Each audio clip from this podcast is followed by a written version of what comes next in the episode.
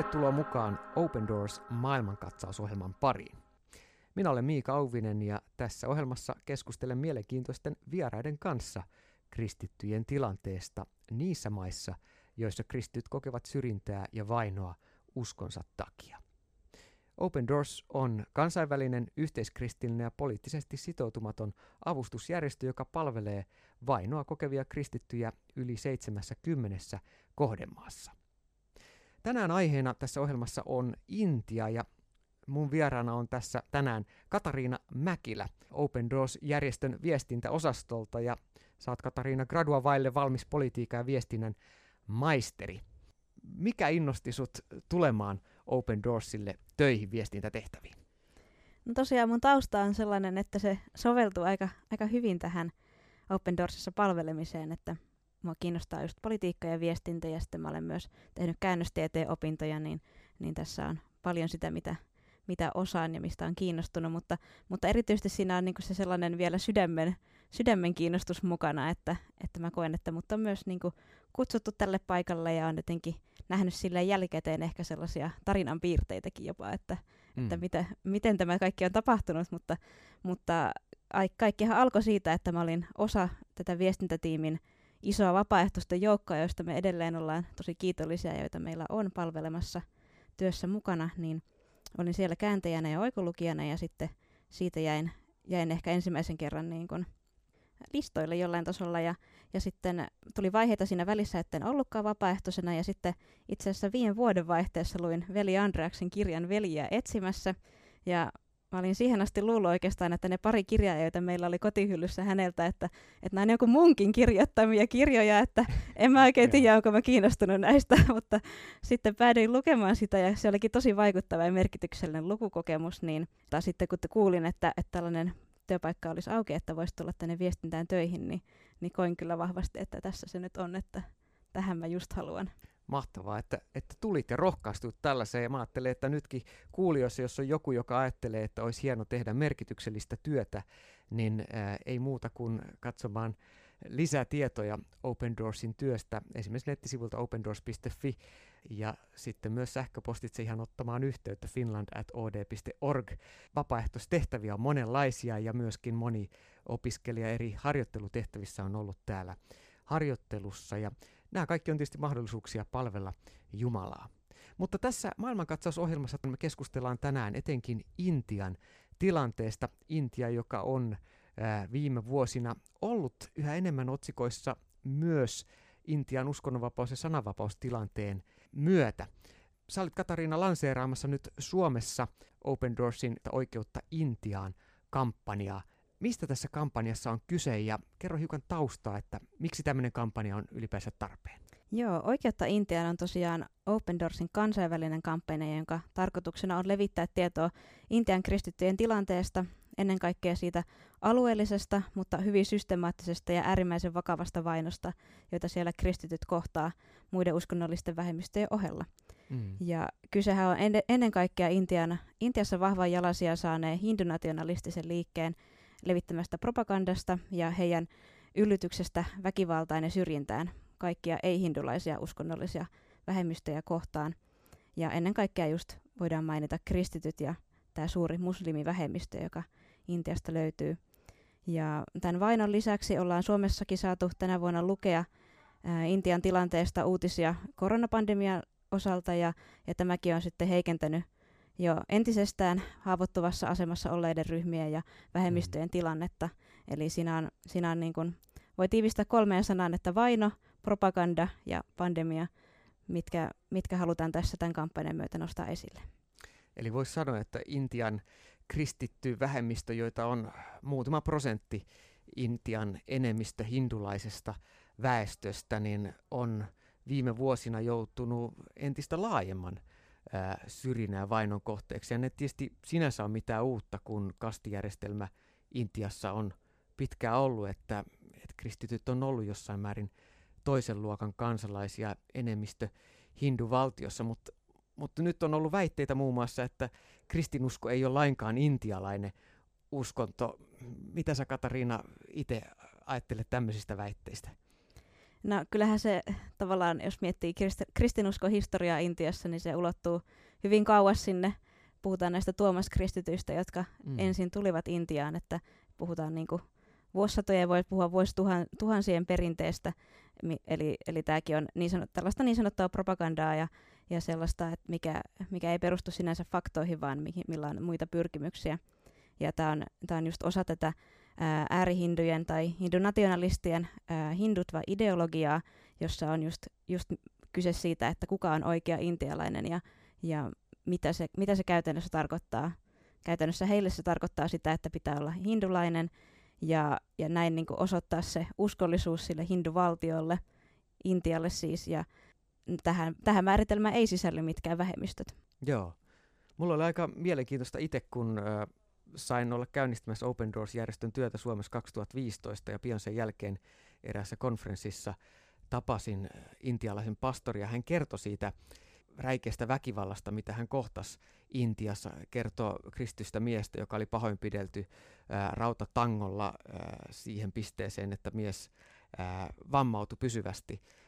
Ja juuri se, kuinka tämä itse asiassa kehitys on ollut pitkäjänteistä ja miten se linkittyy maailman historiasta myös kansallissosialismiin, joka Saksassa johti, johti aikoinaan natsien ja äh, Hitlerin toimintaa, joka sitten sytytti toisen maailmansodan. Ja jotenkin mun, mulla kesti hetken tajuta, että voiko tämä olla mahdollista, että samanlaiset aatevirrat vaikuttaa nimenomaan tässä nationalismissa, kansalliskiihkossa, jota, jota Intiassa tällä hetkellä tapahtuu ja joka nyt sitten linkittyy tähän Intia hindulaisille ja intia, intialaisille. Ja kun kysytään, no kuka on intialainen, niin vain, vain hindu uskontoon pitäytyvä, joka puhuu hindiä.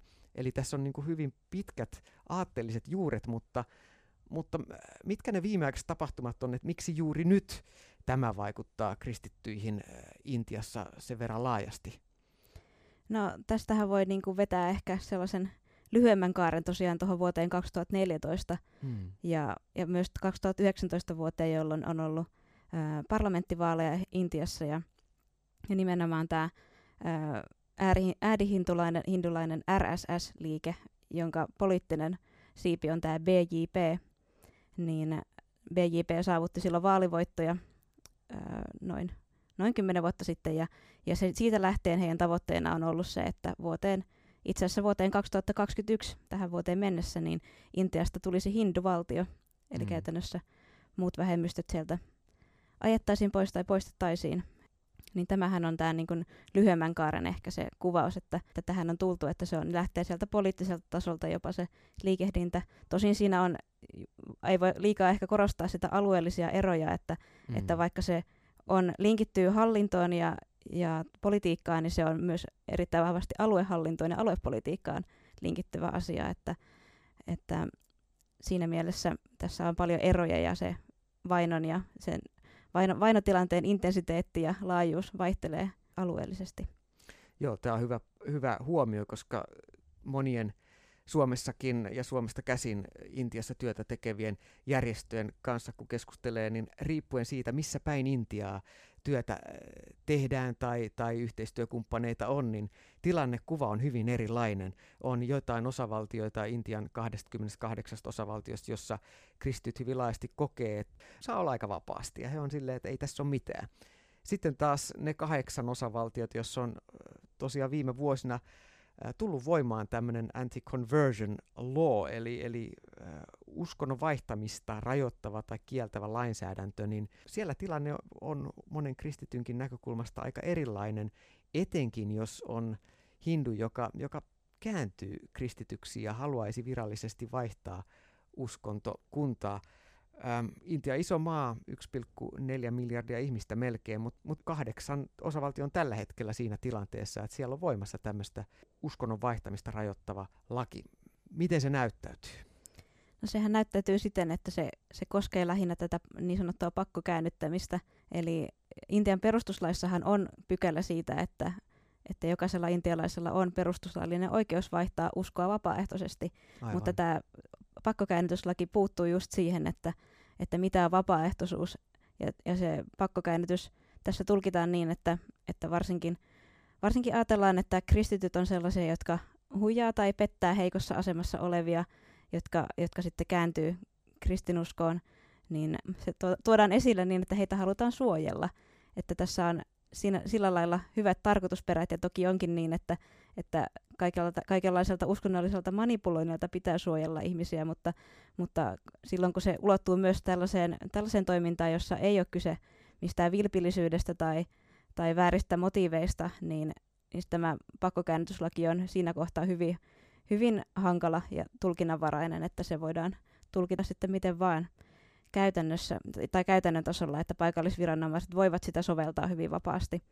Ja sitten toisaalta siinä on elää sellainen kahden, kahden todellisuuden rinnakkaiselo, että samaan aikaan hindulaisuuteen kääntyminen on hyvin helppoa, siihen on keus kaikilla ja siihen jopa kannustetaan, että, mm. että siellähän on yleisiä nämä niin sanotut garvapsit, eli tällainen hindulaisen kotiinpaluun, hindun, hindulaisuuteen jälleen kääntymisen juhlinta, niin, niin tämäkin on yksi osa sitä, että, että se on sallittua ja suositeltavaa.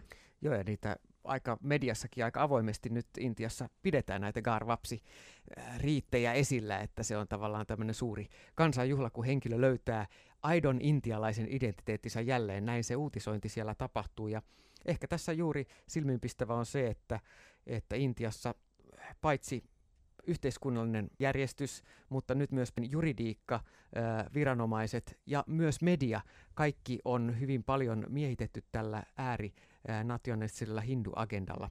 Tämä luo tilanteen kristylle entistä vaikeammaksi. No, osana tätä oikeutta Intian kampanjaa, jonka Open Doors tosiaan lanseerasi tässä viime kesänä, julkaistiin London School of Economics yliopiston tutkimus. Ää, mitä tutkimuksessa selvisi ja pohjusta hiukan, että mistä tässä tutkimuksessa oli kyse? Tutkimuksessa oli kyse siitä, että London School of Economicsin tutkijaryhmä teki kenttätutkimusta Intiassa eri osavaltioissa ja havainnoi laajasti paikkakunnilla, joissa oli raportoitu kristittyjen tai muslimien vastaisia väkivallan tekoja, tai joissa oli ää, uskontoon liittyvää syrjintää tai, tai väkivaltaa kokeneita tavallisia intialaisia, niin he tekivät heille syvähaastatteluja. Lisäksi te haasteltiin paikallisia ihmisoikeusaktivisteja ja Intiassa toimivia kristittyjen ja muslimien uskonnollisten yhteisöjen asiantuntijoita. Ja tarkasteltiin myös heidän toimittamansa kuvallista todistusaineistoa, eli tutkimus oli hyvin sellaista laajaa kenttätutkimusta paikallisten ihmisten parissa, ja se tähtäisi nimenomaan siihen vainon, vainojen tila, vainotilanteen kartottamiseen ja siihen arkeen, joita monet kristityt ja muslimiyhteisöjen jäsenet elää Intian kaupungeissa ja maaseuduilla. Ja päähavaintohan oli se, että, että niin sanotusti väärässä paikassa väärään aikaan oleminen ei enää selitä sitä, miten Intian kristityt ja muslimit voi päätyä ahdistelluiksi, pidätetyiksi, pahoinpidellyiksi, pahimmillaan raiskatuiksi tai surmatuiksi. Mm. Ja nämä turvallisuussyistä nimettöminä pysy- pysytelleet tutkijat olivat itsekin yllättyneitä näistä tutkimustuloksista ja niiden ää, tilanteen vakavuudesta ja laajuudesta. Juuri näin, eli ei voi ajatella, että kyse on yksittäistapauksista, vaan että kyse on laajemmasta yhteiskunnallisesta kehityksestä. No miten tämä kaikki edellä kuultu vaikuttaa yksittäisten kristittyjen elämään? No se vaikutukset on hyvin konkreettisia, että, että esimerkiksi voidaan ottaa tällaisten naisten kuin Vinita ja Preeta, heidän tapaus Intiasta, joissa äärihindulainen jo, miesjoukko tunkeutui heidän kotiinsa ja pahoinpiteli heidät sairaalakuntoon. Ja, ja se vaino tavallaan jatkui myös sinne sairaalatasolle, että suomalaisena hankala kuvitella, mutta, mutta siellä sairaala näiden hyökkäjien painostuksesta kieltäytyi hoitamasta vakavasti vauri- vammautuneita naisia ja se johti siihen, että, että heitä epäiltiin jo kuolleiksi, mutta, mutta heidät kuitenkin sitten vietiin Open Doorsin avustuksella toiseen sairaalaan ja he saivat tarvitsemansa avun. Mm. Mutta tilanne oli, tilanne oli hyvin niin kuin, konkreettisella tasolla vakava ja äärimmäisen hengenvaarallinen, että, että se vaino ilmenee niin monella tavalla jo yhteiskunnassa. Kyllä, nämä on äärimmäisen äh, raakoja tilanteita ja se todellisuus, minkä eteen, etenkin maaseudulla äh, Intiassa kristyt saattaa joutua, on äärimmäisen karua. Lisää Intian tilanteesta voit lukea Open Doorsin ilmaisesta lehdestä, josta myös Vinitan ja Preetan tarinat on julkaistu ja myös lehden voit tilata osoitteesta opendoors.fi. Mitä me suomalaiset sen lisäksi, että saamme lisää tietoa, niin mitä me voidaan Intian kristityn hyväksi tehdä? Rukoustukihan on aina tärkeintä ja tehokkainta ja turvallisinta. Tässä oli tämänkertainen Open Doors maailmankatsaus. Open Doors palvelee vainottuja kristittyjä 70 kohden maassa. Nämä ohjelmat ovat muuten kuultavissa myös Open Doorsin YouTube-kanavalla osoitteessa youtube.com kautta Open Doors Finland sekä Podbeanissa ja Spotifyssa. Lisätietoja Open Doorsin työstä vainottujen kristittyjen parissa löydät osoitteesta opendoors.fi. Minä olen Miika Auvinen ja lämmin kiitos seurasta. Rukoillaan vainottujen kristittyjen puolesta edelleen.